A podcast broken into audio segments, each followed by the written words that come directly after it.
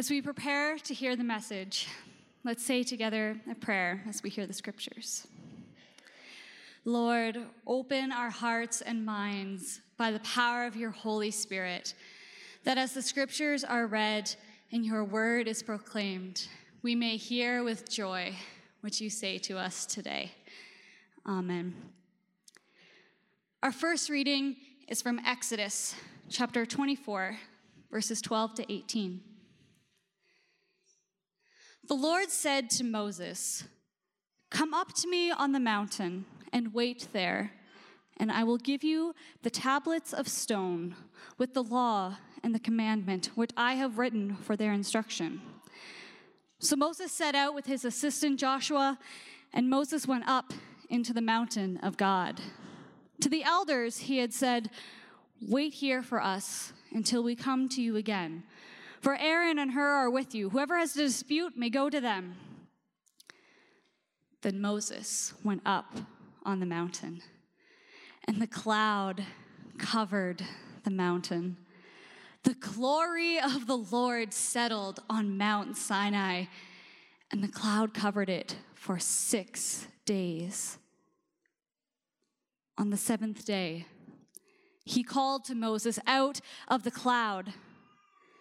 Now, the appearance of the glory of the Lord was like a devouring fire on the top of the mountain in the sight of the people of Israel. Moses entered the cloud and went up the mountain.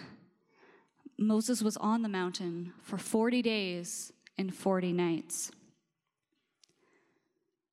Our New Testament reading is from the Gospel of Matthew, chapter 17, verses 1 to 9.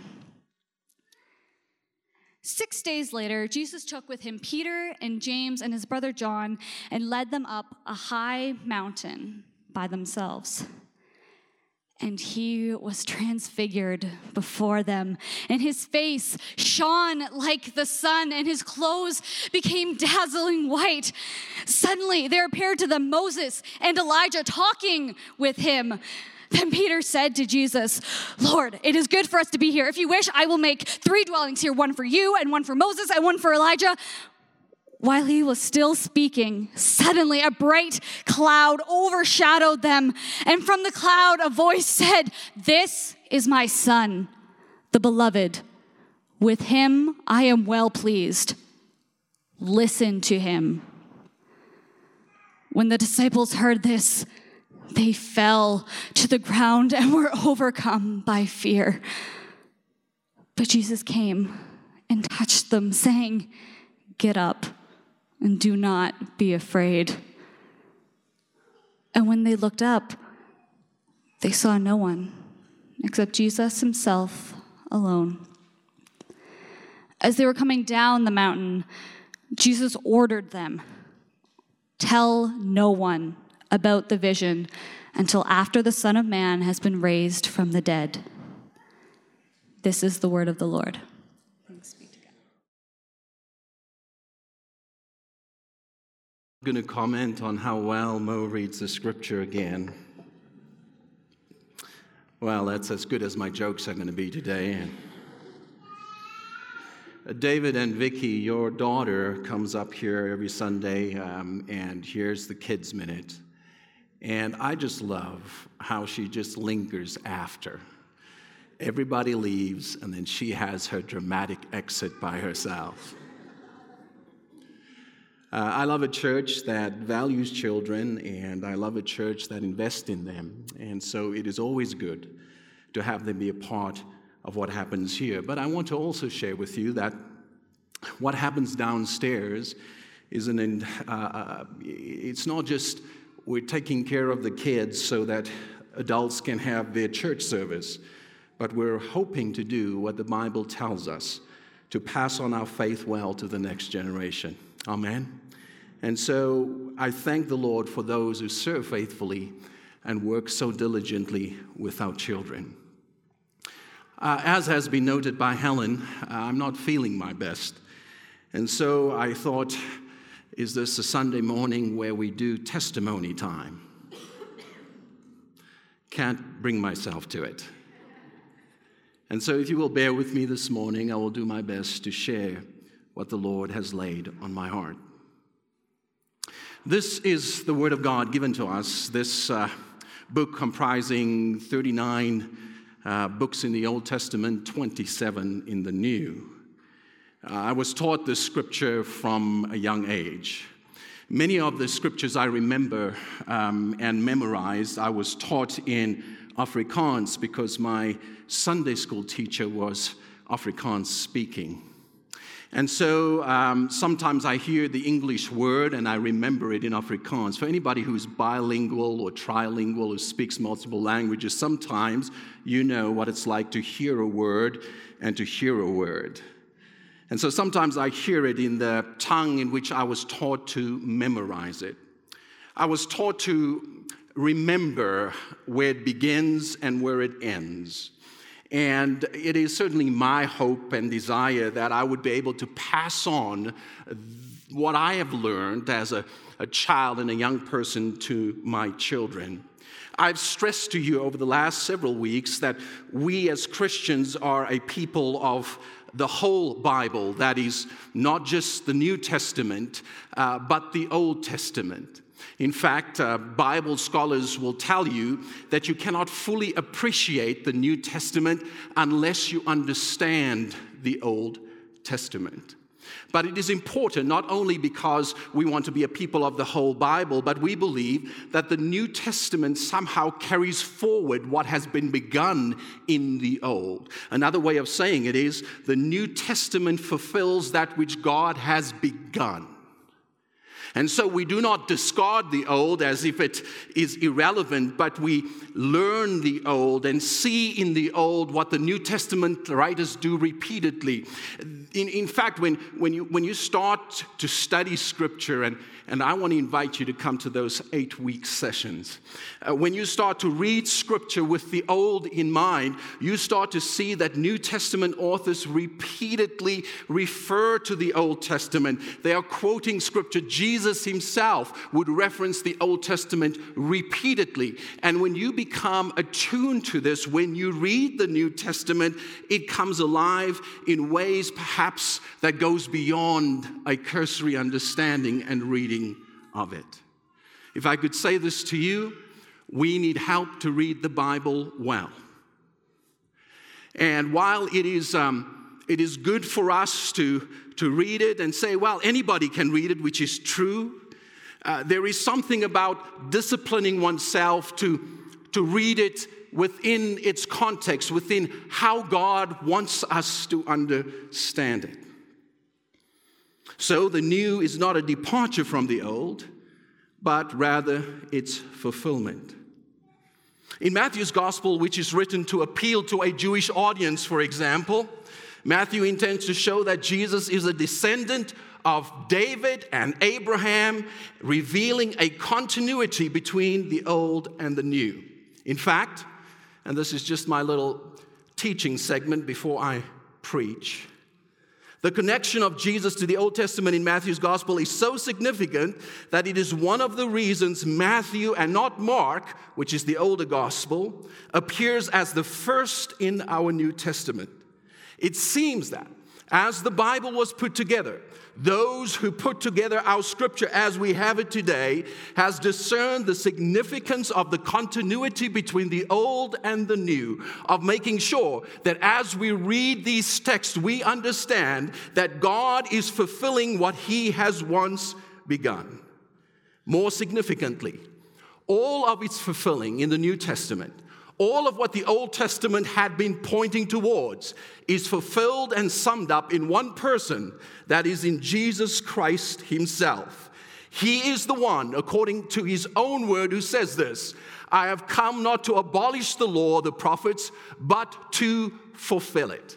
And it is interesting in our particular text that the two people who appear on the Mount of Transfiguration is Moses, the giver of the law from Mount Sinai, and the preeminent prophet himself, Elijah.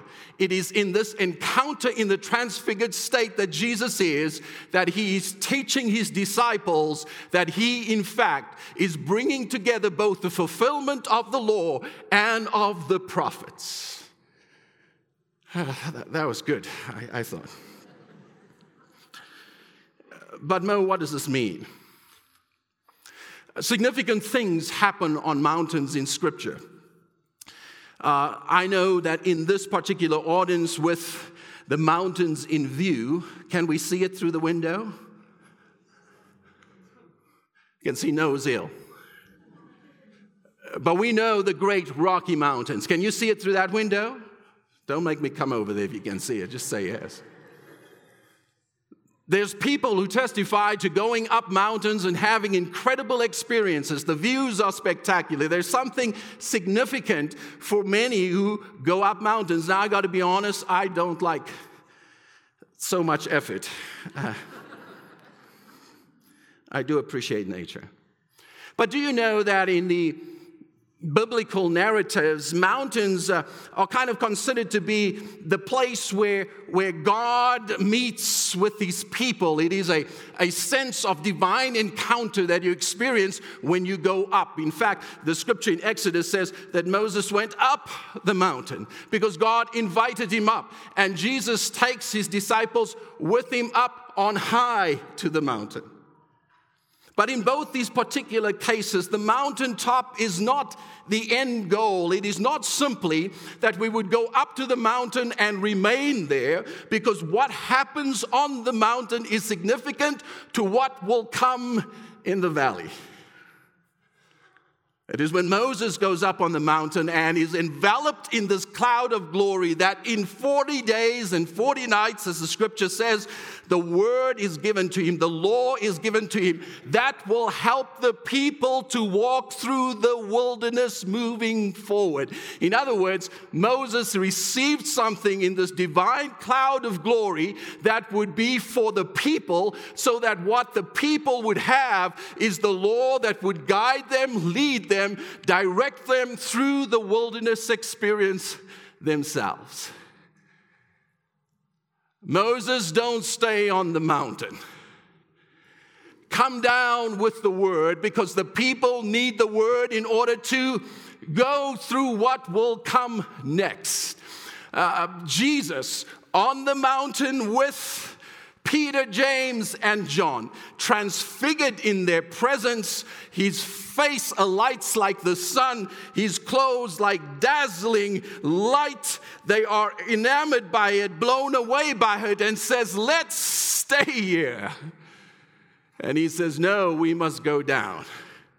Because the revelation of Jesus on the mountain to these men was not only for them and this moment, but it would be for all people, and it would be an essential to how they will live their life.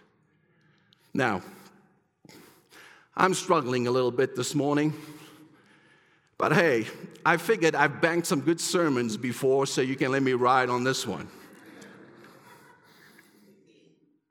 If you're new to us, that is my sense of humor. Uh, I've had many experiences uh, in the church. Last, last night, I was talking to my son, and I asked him, Luke, uh, have you ever experienced something glorious, wonderful, you know, uh, uh, maybe transcendent is the word that I used? And he's very honest. He's, you're super smart. Like, it's actually scary to me.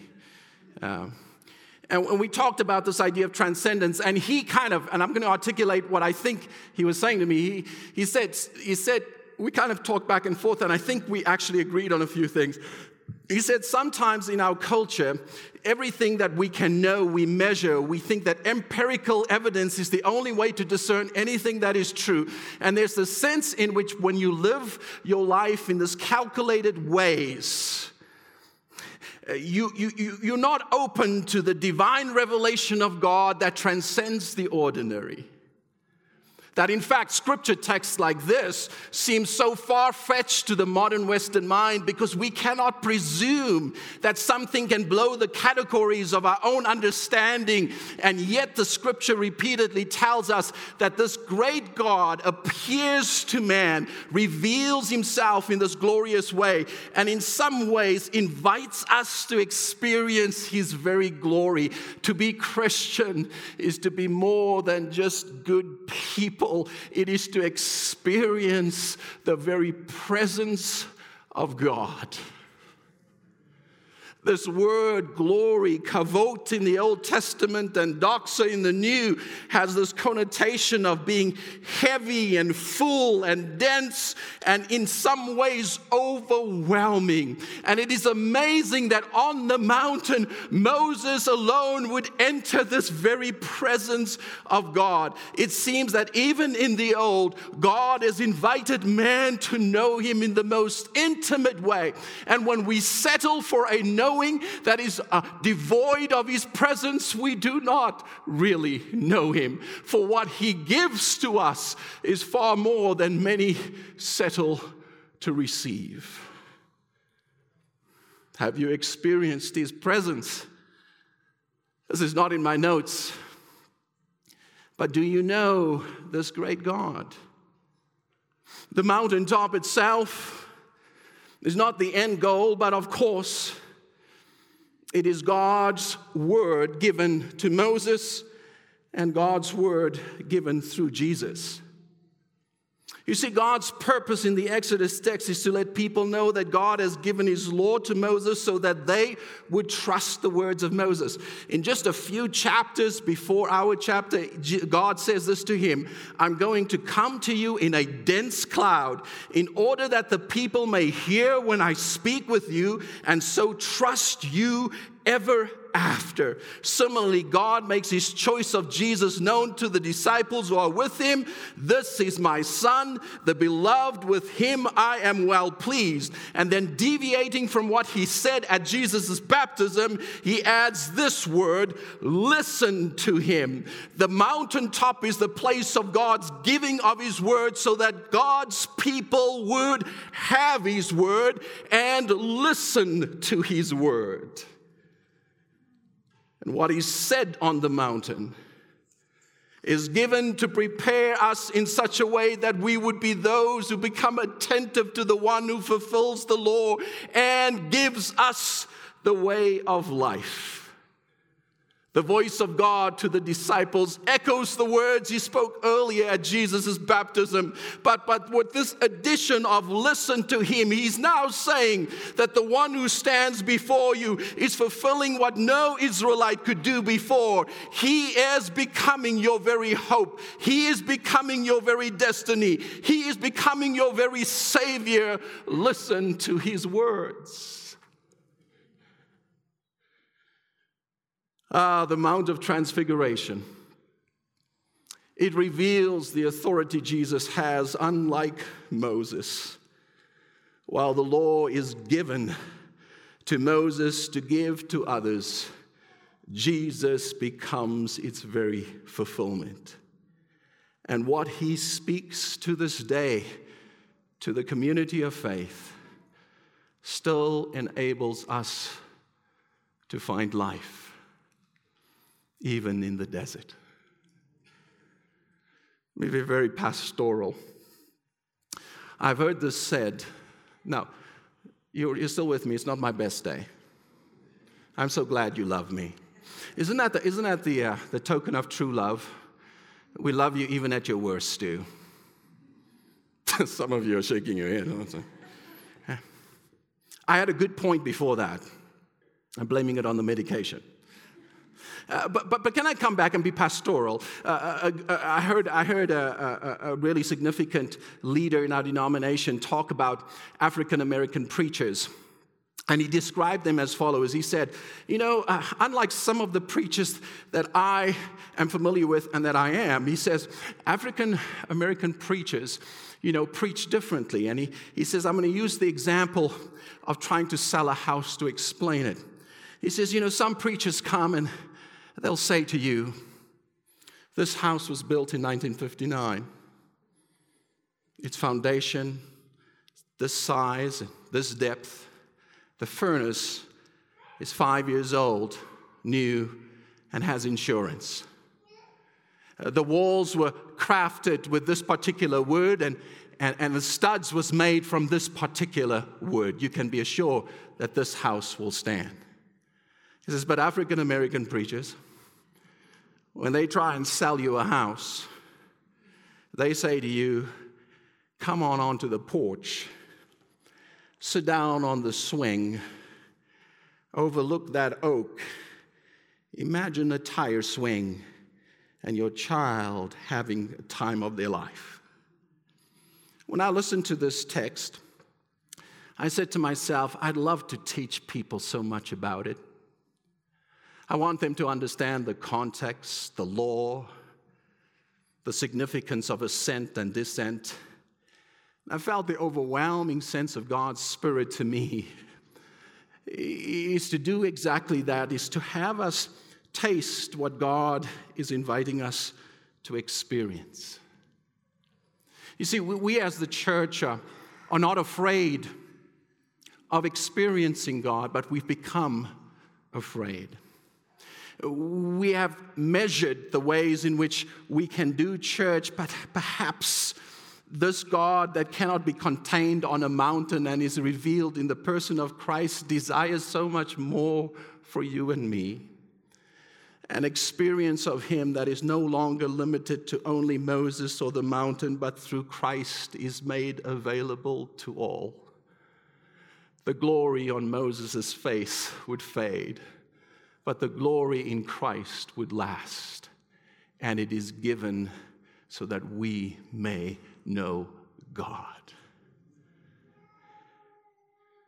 Do you know Him? Have you experienced His presence? Have you moved beyond a intellectual, which is important, understanding of text and scriptures and liturgy?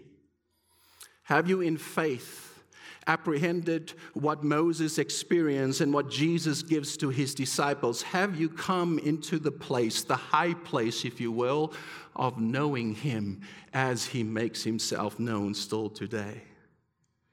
Now, I like Peter. Peter is more like me than I dare to admit as Jesus is transfigured and his face shines and his clothing becomes bright, uh, Peter says, Let's build a place. Let's stay here. Moses is here, Elijah is here, and you are here. And more significantly, I am here. It is as if Peter is quoting a song that I heard growing up Heaven came down and glory filled this place. You see, maybe Peter thought that this is it. It is being fulfilled right now, that the experience of God's glory is all that there is in this very moment. The glory that Moses knew is now here for me and for, for two of my colleagues, and, and, and we are with the big three But did you catch it? It, literally says this in the text as he was still making his building plan. I loved how you read the text this morning. I felt it. it's like as he's still, there's two engineers right here, I got to speak to them. As he was still drafting the tabernacle outlines and, and where Jesus was to be and Elijah was to be and Moses, that God interrupts and says, You're missing the point again. You're settling for what I am not offering to you. You, you are living in the Old Testament without realizing what I'm going to do in the New. You see, the old makes way for the new. The old says perhaps that glory was confined to Moses and a mountaintop experience, but here in our text, we read that Jesus is saying, No, we must still go down because the glory will not be contained in that place, but it is now found in Jesus, and all who go with Jesus experiences the glory of God. You can leave the mountain because even when you're in the valley, He is with you. The glory does not fade. The glory is given not on the Mount of Sinai or on the Mount of Transfiguration, but on a little hill called Golgotha, where Jesus gives His life entirely and opens the glory of God to all who would come to know Him. He is the truth, He is the life, and He is the way,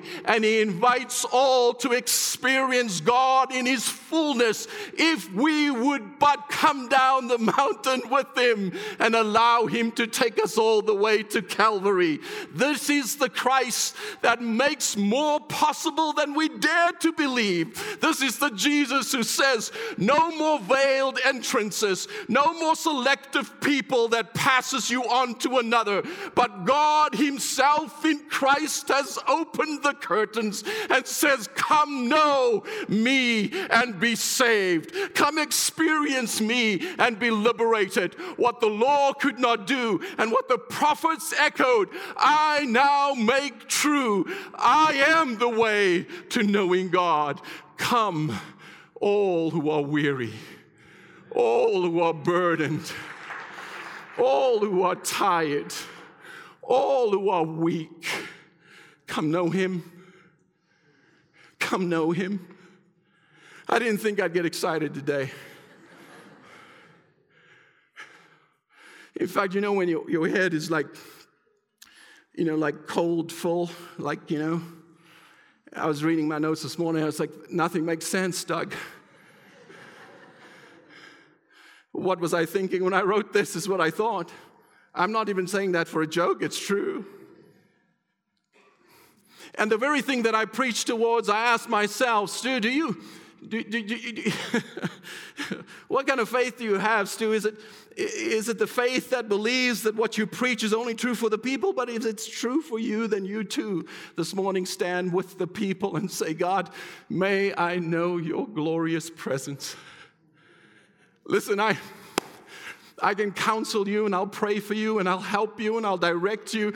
But what you most need is an encounter with God Himself. Listen, let me just say it very plainly to you as theological and as academic and as all the things that I can say to you, nothing changes a life more than being in the presence of God. Listen, I know this to be true. Saints of old have done this, proven it to be true. Mrs. Norkia had a disposition about herself that says, I met with God. And when I saw her, I knew there was something something definitively, qualitatively different about her. Listen, let's not remove Sinai from our reality. Let's not remove the transfiguration from the possibilities. God in Christ shines his glorious grace upon all who confess him as Lord. And we are changed when he does. We will be transformed when we are in the presence of God. There can be no mistaking that those who live in this way will reflect to the world the grace and the truth of this God. My friends, He is here. This is glory. He has not veiled Himself. You can know Him. You can know Him. You can be transformed by Him. It doesn't matter your age. It doesn't matter how much you know and don't know. Not everybody can be as cool as me, I know that. Too much laughing for that joke. There's a measure of laughing that makes the joke funny because you're laughing with me, and then it goes above, means you're laughing at me.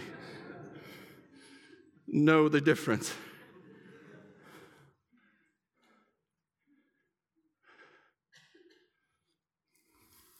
Not a biblical word, but a word we use, Shekinah glory. A glory that Peter beholds and he's afraid. Did you pay attention to the text?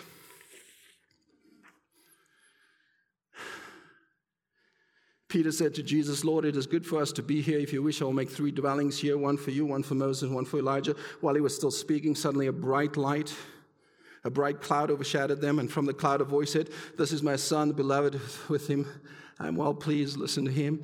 And when the disciples heard this, they fell to the ground and were overcome by fear. But Jesus came and touched them, saying, Get up, do not be afraid. And then this catches and takes my breath away. And when they looked up, they saw no one except Jesus himself alone. If the transfiguration does anything for these disciples, it teaches them this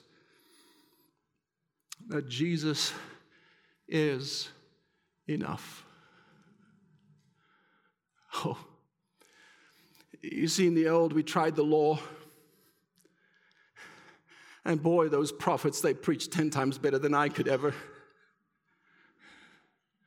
Moses came down the mountain with the law, his face alit with the glory of God. And what do they do? They build a golden calf. You see, Moses as significant as he was to the people of Israel, could not impress the law upon their hearts. And, and prophets like Elijah, as profound and as committed and dedicated and as filled with God's Spirit as he was, could not get their ears to, to, to, to attend to the ways of God. But Jesus himself, as he is the lone man standing on the mountain with those three, says, Here is your hope. My friends, the reason why Jesus is our hope is because we cannot save ourselves. The reason why Jesus is our hope because he gives us a life that is filled with the Spirit of God. The reason Jesus is the central figure of our faith is because he does for us what we cannot do, no matter how hard we try. Some of you are tired of striving fatigued. You've been walking this journey a long time. You've been, you've been, you know, faithful in your own way. You've been giving it all you got. And in the back of your mind, you says, I'm working, I'm working, I'm working, but I don't still feel the approval of God. I, I still don't feel like I'm accepted. Can I say this to you? Do not work for such approval, but receive it today and invite Him to renew your heart and your mind, to give Him a chance to make Himself known in a way that you just didn't believe is possible. This great God in Christ tears and breaks down the dividing walls. Christians, brothers and sisters in Christ, my church family, my friends. Do you know him? You see, um, for some of us, we, we can come down the mountain, and we've been down the mountain. Have you ever been in the valley? There's lots of you, you, you have the scars. You've been in the dry places. You've been in the difficult times. I, I want our youth to hear me say this in particular. And by youth, I refer to anyone who considers themselves young. Uh, that includes Joel Thiessen. But he's coming close. He's coming close to where you will feel what I feel in the mornings when you wake up. I want to say to the young people, God has not promised that life would always be mountaintop experiences.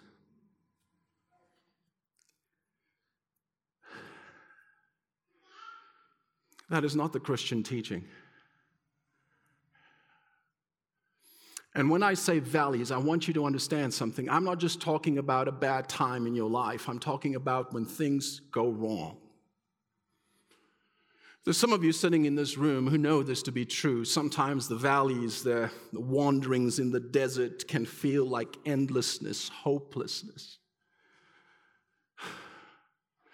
You see, why we look at Jesus is because uh, Jesus, he too would go into the desert, and unlike Israel and even Moses, its leader, he would not stutter and stumble and fail, but he would stand in the face of temptation and in the face of all that was trying to dissuade him from the calling of God upon his life, and he would remain faithful. Why? So that you and I, even in the values, can know he is the one that can bring us through. So, as dark as the, day, the night, as hard as the valley, and they come, you know what the temptation is I have when, when I'm on the mountaintop? I'm going, how do I make this last? I'm Peter.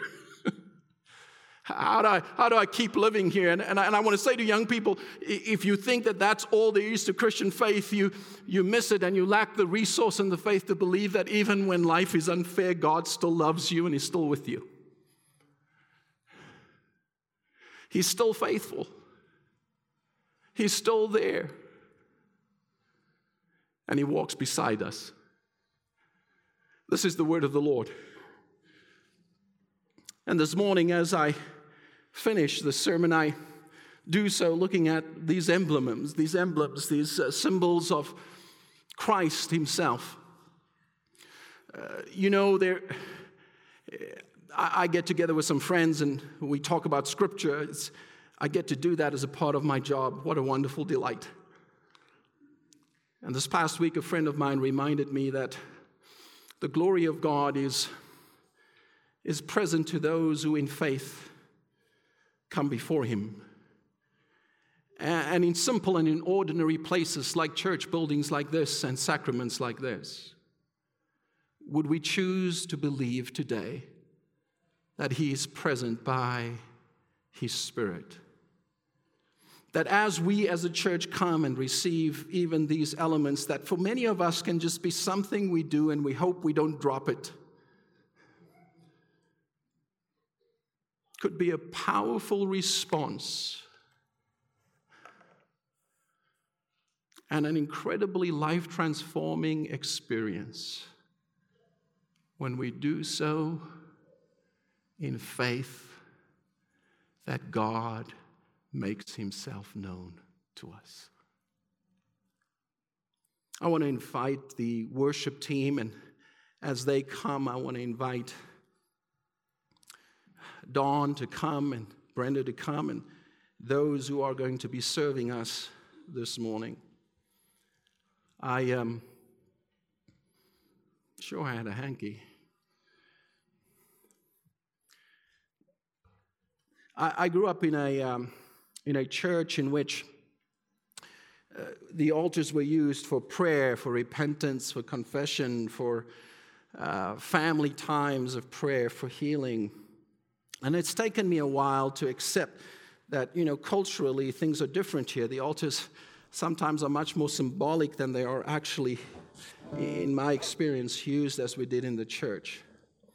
You do not have to come to an altar to show that you are contrite or you're confessional or that you desire God's presence. But this morning, you are given an opportunity to respond physically with your body to the grace of God that is given to you. And the only thing we ask in our denomination and in our church is that you do so with a sincere heart, knowing what these things mean. It doesn't mean that you are sitting there perfect. And it doesn't mean that you have not, perhaps at times, even failed to live up to what God wants for you. But this this meal is the kind of symbol that, that teaches us that through Christ, God comes to us in our brokenness and in our unworthiness, and He gives Himself completely. The God who is revealed through Jesus is the one who truly comes to us today and invites us to simply receive from Him. So, what is it that you need today? What is it that your soul longs for today? Think about that. Are you hungry? Are you thirsty? The scripture says He is the bread of life and He is the living water